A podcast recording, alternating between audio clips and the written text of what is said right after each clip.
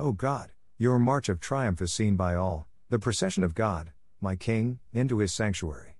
The singers are in front, the musicians are behind, in between are the young women beating the tambourines. Praise God in the meeting of his people, praise the Lord, all you descendants of Jacob. First comes Benjamin, the smallest tribe, then the leaders of Judah with their group, followed by the leaders of Zebulun and Naphtali. Show your power, O God, the power you have used on our behalf from your temple in Jerusalem, where kings bring gifts to you. Rebuke Egypt, that wild animal in the reeds, rebuke the nations, that herd of bulls with their calves, until they all bow down and offer you their silver. Scatter those people who love to make war. Ambassadors will come from Egypt, the Ethiopians will raise their hands in prayer to God. Sing to God, kingdoms of the world, sing praise to the Lord, to him who rides in the sky, the ancient sky.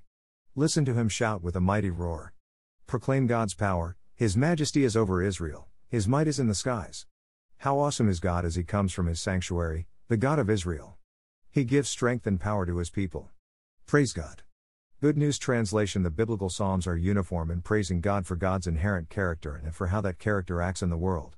Since God is an infinitely immense being, our human language cannot begin to adequately contain or describe such divinity. Yet, words are what we have for trying to communicate the attributes of such an incredible and awesome God.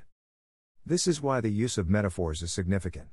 Whenever we can picture something we are familiar with, then imaginatively place God alongside it, it helps give us at least a rudimentary idea and feeling of who this God is, what this God is all about. To gain a glimpse of God's majesty and sovereignty over the universe, we are invited to see with our spiritual eyes, God riding the sky, to hear with our spiritual ears the thunderous shout which roars and reverberates throughout the cosmos. We are also invited to respond to what we see and hear by using our power of words and speech to proclaim God's power. And that power is well beyond our ability to describe. With all of the powerful forces in this world, they are but a mere puff of breath to the God who reigns supreme over all powers, both in heaven and on earth. God's power is a thunderous beauty. God's splendor and strength rise larger than thunderheads. Having grown up in Midwest America, I've seen my share of large thunderheads, massive cumulus clouds which form just before a storm, thunderstorms replete with bright lightning and noise so awesome it shakes the farmhouse, and tornadoes with such force that they rip the roof off a barn as if it were a Lego building. And God is bigger than that, stronger, louder, and brighter. The appropriate response to such a God is to make music for the one who strides the ancient skies in a heavenly chariot yet stoops to listen and care about puny humans. The reasonable response to such a God is to listen to the divine voice thundering in the world and submit to the sound which seems like it might split the heavens open.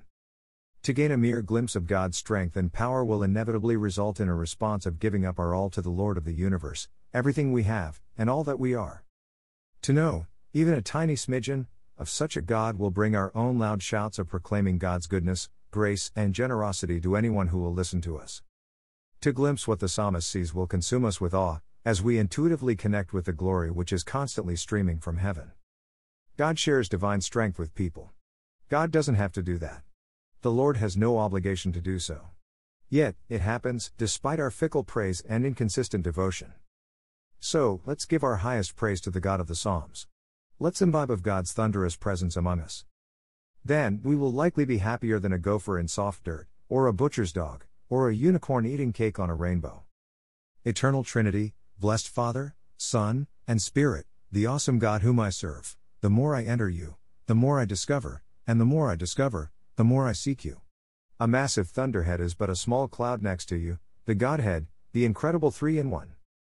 Through you, Almighty Lord, I shall come to know myself and my world. And that knowledge is a mighty love for humanity which spans longer and higher than the universe itself. May the love, unity, harmony, community, goodness, and power which is always present within yourself, mighty God, be present with me, your servant. For just a molecule of you is enough to power me for eternity. Amen. Above photo by Moritz Boo OOF6ing on Pexels.com.